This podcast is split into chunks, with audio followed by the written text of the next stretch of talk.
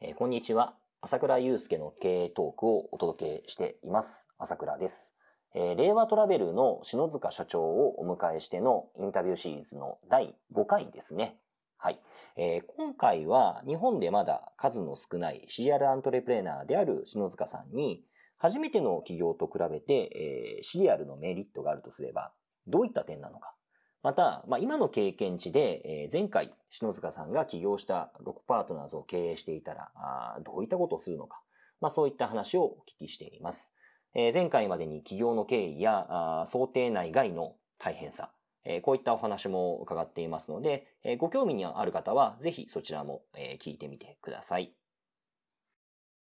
サービスのお話を伺いましたけれども、はいうんちょっと違った切り口で伺いたいんですが、まあ、はいえー市の社長、起業家としての市の社長という意う味んで伺いますけど、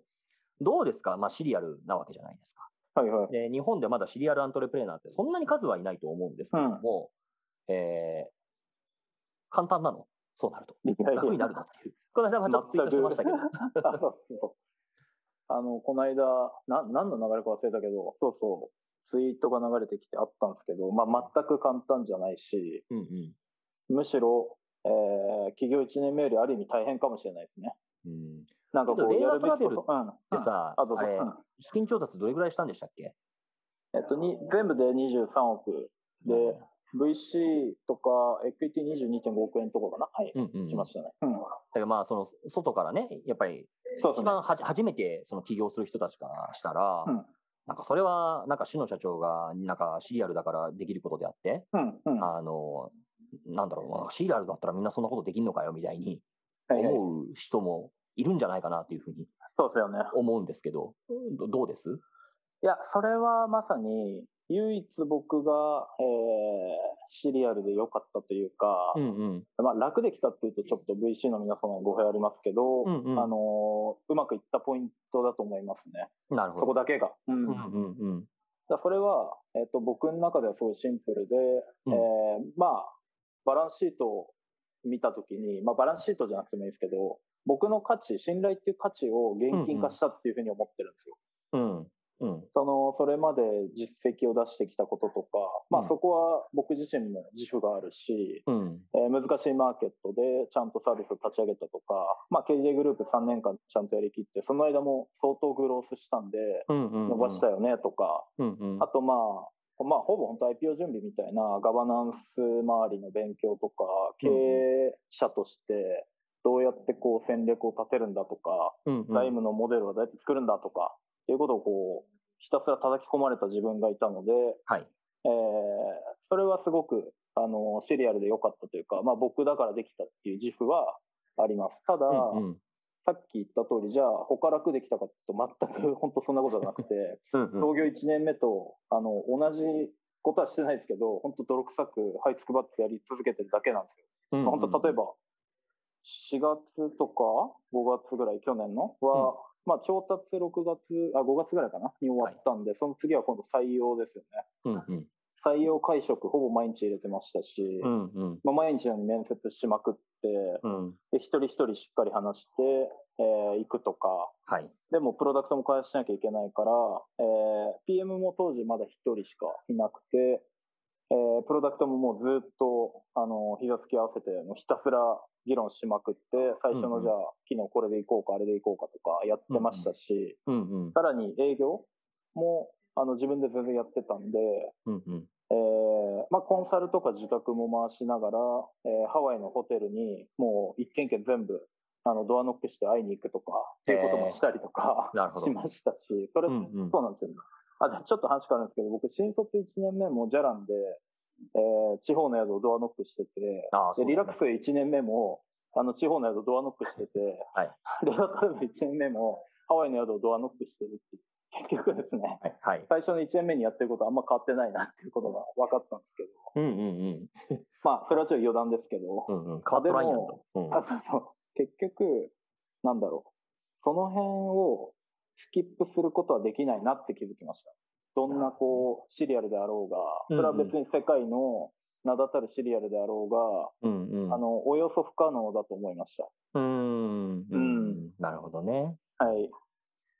その中で、その、とはいえ経験値の違いっていうのは当然あると思うんですけれども、まあ、あのアクションとしてはねやることは変わらないにせよで、うんその結果起こることに対してどう感じるかとかは変わらないにせようん。何かしらその経験値はあるじゃないですか。ありますね。はいで。これは生きたなって思うものってありますあやっぱそれはありますよ。あのー例えば、えまあ、これはちょっと、あのー実は悪い面もあるんですけど、いういんう面ん側からあえて話すと、まあ、意思決定の速度は異常に速いですよね。あー、なるほうどんね。その今まで1年目、2年目だったら、あれどうしよう、これどうしようとか、いちいち悩んで、なんならこう数人にメールを送って、うんなんかこういう時どうしてんのとか相談するじゃないですか。いはいそれもう皆皆無ですよね。あー、なるほどね。全部もう即断即決で採用するしないとか、えープロダクト投資ここしようあれしようとか、まあ、なんなら機能の優先順位もそうだし、えーマーケティングプランもそうだし、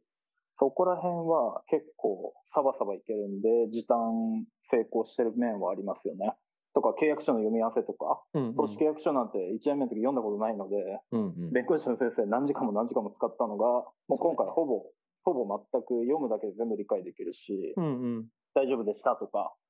っていうのはありますよね。で、一方で今、ちょっとあえていい面から喋ってたんですけど、それ問題もすごくあるなっていうので、アンラーニングしないと前回のサイズは超えられないなっていう自分の中での恐怖があったんで、はいはい。結局その経験とか、あとはまあスキルも含めて、うんうんうんで判断しすぎてしまうと、えー逆にドツボにはまるなっていう面もあったんで、うん何をこうアンラーニングしなきゃいけないかみたいなことはあの意識してましたしうん意思決定における、まあ、よく言われるノイズとバイアスっていうものがやっぱ邪魔をしてくるのでうんそれには結構気をつけて判断するようにはしてましたねう。ん。なるほどねう。ん、うん意思決定が早いというのは、まあ、同じようなことを過去にしているからというのもあるんだろうし、あるいは、これなんかまあやって間違えたとしても、そんな致命傷にならないみたいな感覚があるあ。それはありますね。それはあり、おっしゃる通りですね。そう失敗の範囲が明確にこう見えるというか、うんうん。だまあ、例えば先週僕らセール販売したんですけど、うんうんあの、セールが売れるかどうかまでは分からないわけですよ。うんうん。要は結果がどうなるかは分かんなかったんですよ。うんうんうん。でも、やるっていう意思決定は早かったわけですよね。うんうんうん。で、やった後に失敗したとしてもカバーすればいいやみたいなうんうんところが、あのー当然前回よりも弾力がついてるんで、失敗したらそのまあ、へ変な究極は、じゃあ VC みんなに僕が土下座すればいいだけの話であって、あの そこんなのはいくらでもやるし、うんうん。それよりもやっぱ僕の中で最大のリスクはやらないことだってことがもう、あの、うん身に染みて分かっているので、うんうんうん。とにかくこの今、戻りの風に乗れるか乗れないかに対して、えー、スピーディーに意思決定できるっていうのは重要だなって感じてますね。ああ、なるほど。うこんの流れでね、ちょっと聞いてみたいのが、うんうん。今ね、今の状態で、えー例えばリラックス、あロコパートナーズを立ち上げた当時に戻ったとして、うんあの、もっとこうしとけばよかったな、ああしとけばよかったなって思うことってありますああ。まあ、新規事業の仕込みかな。うんうん。が遅すぎた感じありますね。うん、遅すぎたかつ任せすぎたはあるかもしれないですね。それ具体的にはどういうことなんですかえっ、と、上場している旅行会社見ていくと、うんやっぱポートフォリオ経営が進んでいて、うんうん。えっと、国内ホテルだけじゃなくて、うんちゃんと海外ホテルとか、海外航空券、国内航空券とか、はいはい。えーアクティビティとか、やっぱいろいろやってるわけですよね。うん。で、えー B2C の会社見ていっても、まあ、マネーフォワードさんもビズリーチさんもそうですけど、ちゃんとその、毎年1個はちょっと大げさだけど、1年1個うんは新しい新規事業をこう準備して立ち上げて、うん。移動に乗るまでに2、3年かかって、で、気づいたら芽が出てて、うんうん。えーそれも重大な事業になってる。まあ、ラクセルなんかもそうですよね。うんうんうん。それが単一事業で集中しすぎてできてなかったっていうのは思うところありますよね。なるほど。で、そう、うん今回今立ち上げて思ったんですけど、なんでそれううまくいかなかった、一応細かくやってたんですけど、うんうん。は、やっぱ代表が最初コミットして一個上げきらないと厳しいなってことは気づきましたね。なるほどねう。ん。うんだかうんらもうリラックスは早々に誰かに任せちゃって、うんうんで、えーまあ、いわゆる取締役業に徹しちゃって、うん。僕は執行役員としてその新規事業をやるみたいなうんうん。体制に慣れていたら、もしかしたらまた全然違う絵が描けたんじゃないかなと。まあ、それこそ、あの、競合だった一休さんとかもそうですようね。んレストラン予約とか、スパの予約とあかー、今そうだねめっちゃ成功してるんですよ。んそうだね。レストラン。はい。僕も使いますそうよ。うん使いますよね。うんみんなすごい使うんで、みたいな、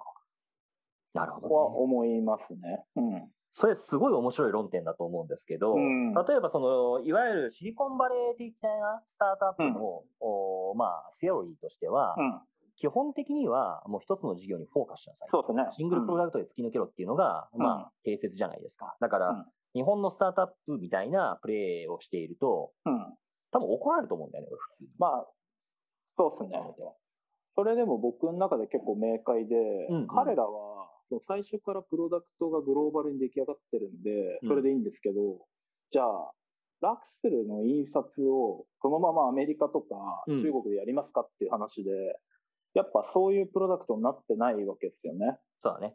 変な話。で、そっちの投下コストよりも、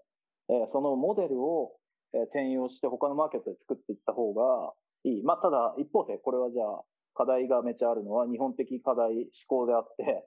グローバルに永久にだからなれないんだって言われたらそうかもしれないけど、うんうん。まあ、一旦その日本のマーケットで叩くっていう意味では正しい戦略なんじゃないかっていうのは思ってますね。ああ、僕全く同じ意見です。あの、シンプルにもうマーケットのサイズの違いだというふうにそうなんですよ。思いますね。やっぱりなんかうんまあアメリカ、アメリカのみならず、そのグローバルを最初から目指せるようなスタートアップと、うん。うん。まあそうじゃない、まあ我々の日本のスタートアップ。まあもちろん日本のスタートアップでもね、もう最初からボーングローバルで行くんだっていうところ出てきてもいいと思うし、そうですねそれ。は素晴らしいんですけど、まあうんそうじゃない戦略を取るのであれば、やっぱりね、全くうーそのシリコンバレースタイルのスタートアップの教科書っていうのを鵜呑みにしちゃいかんよな。うん。おっしゃる通りです。だから僕らは当然海外もやっていくというか、今むしろ海外ホテルと飛行機なんで、うんうん。グローバルに最終的にはやりたいと思ってますけれども、うんうん。まあ、会員さんは最初日本人の方が当然中心なんで、うんそうすると国内ホテルとか国内飛行機やった方がいいかもしれないとかっていうふうに思いますし、うんうんうん。まあ、登り方いろいろですけど、ただ、まあ、まとめると僕らちゃんとその新規事業の仕込みとかを定期的にやっていかなきゃいけないなっていうのは感じてます。なるほどね。うん。